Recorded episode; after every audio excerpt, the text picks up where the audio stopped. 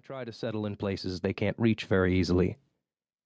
They have all sorts of gateways to Earth in the old world, but in the new world they need oak, ash, and thorn to make the journey, and those trees don't grow together too often in Arizona.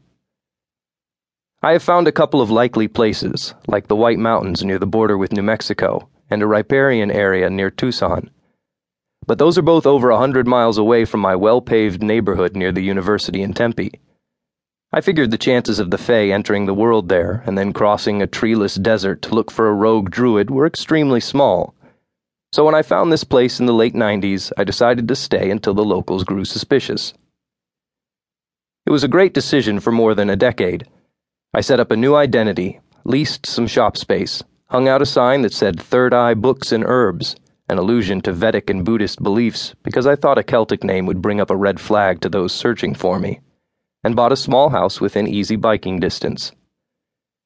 I sold crystals and tarot cards to college kids who wanted to shock their Protestant parents, scores of ridiculous tomes with spells in them for lovey dovey Wiccans, and some herbal remedies for people looking to make an end run around the doctor's office. I even stocked extensive works on Druid magic, all of them based on Victorian revivals, all of them utter rubbish, and all vastly entertaining to me whenever I sold any of them. Maybe once a month I had a serious magical customer looking for a genuine grimoire, stuff you don't mess with or even know about until you're fairly accomplished. I did much more of my rare book business via the internet, another vast improvement of modern times. But when I set up my identity and my place of business, I did not realize how easy it would be for someone else to find me by doing a public records search on the internet. The idea that any of the old ones would even try it never occurred to me I thought they'd try to scry me or use other methods of divination, but never the internet. So I was not as careful in choosing my name as I should have been. I should have called myself John Smith or something utterly sad and plain like that, but my pride would not let me wear a Christian name.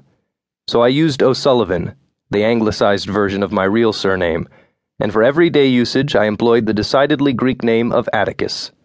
A supposedly 21 year old O'Sullivan who owned an occult bookstore and sold extremely rare books he had no business knowing about was enough information for the Fae to find me, though.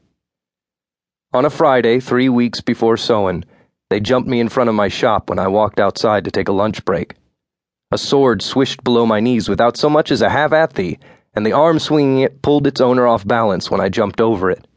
I crunched a quick left elbow into his face as he tried to recover and that was one fairy down, four to go. Thank the gods below for paranoia.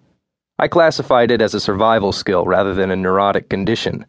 It was a keen knife's edge, sharpened for centuries against the grindstone of people who want to kill me.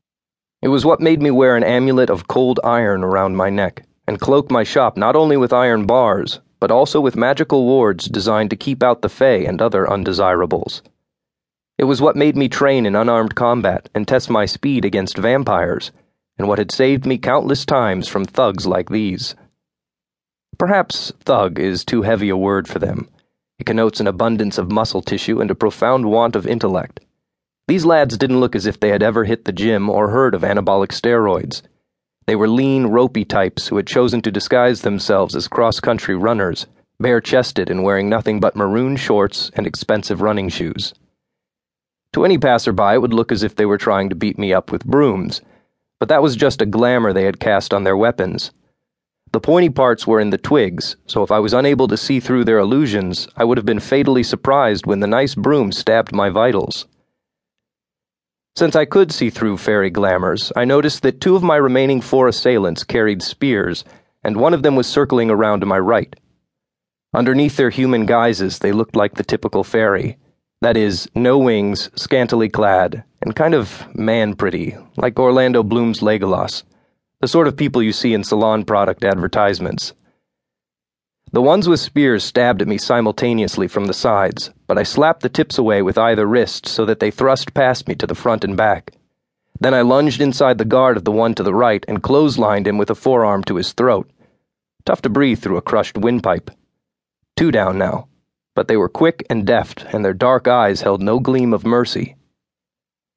I had left my back open to attack by lunging to the right, so I spun and raised my left forearm high to block the blow I knew was coming. Sure enough, there was a sword about to arc down into my skull.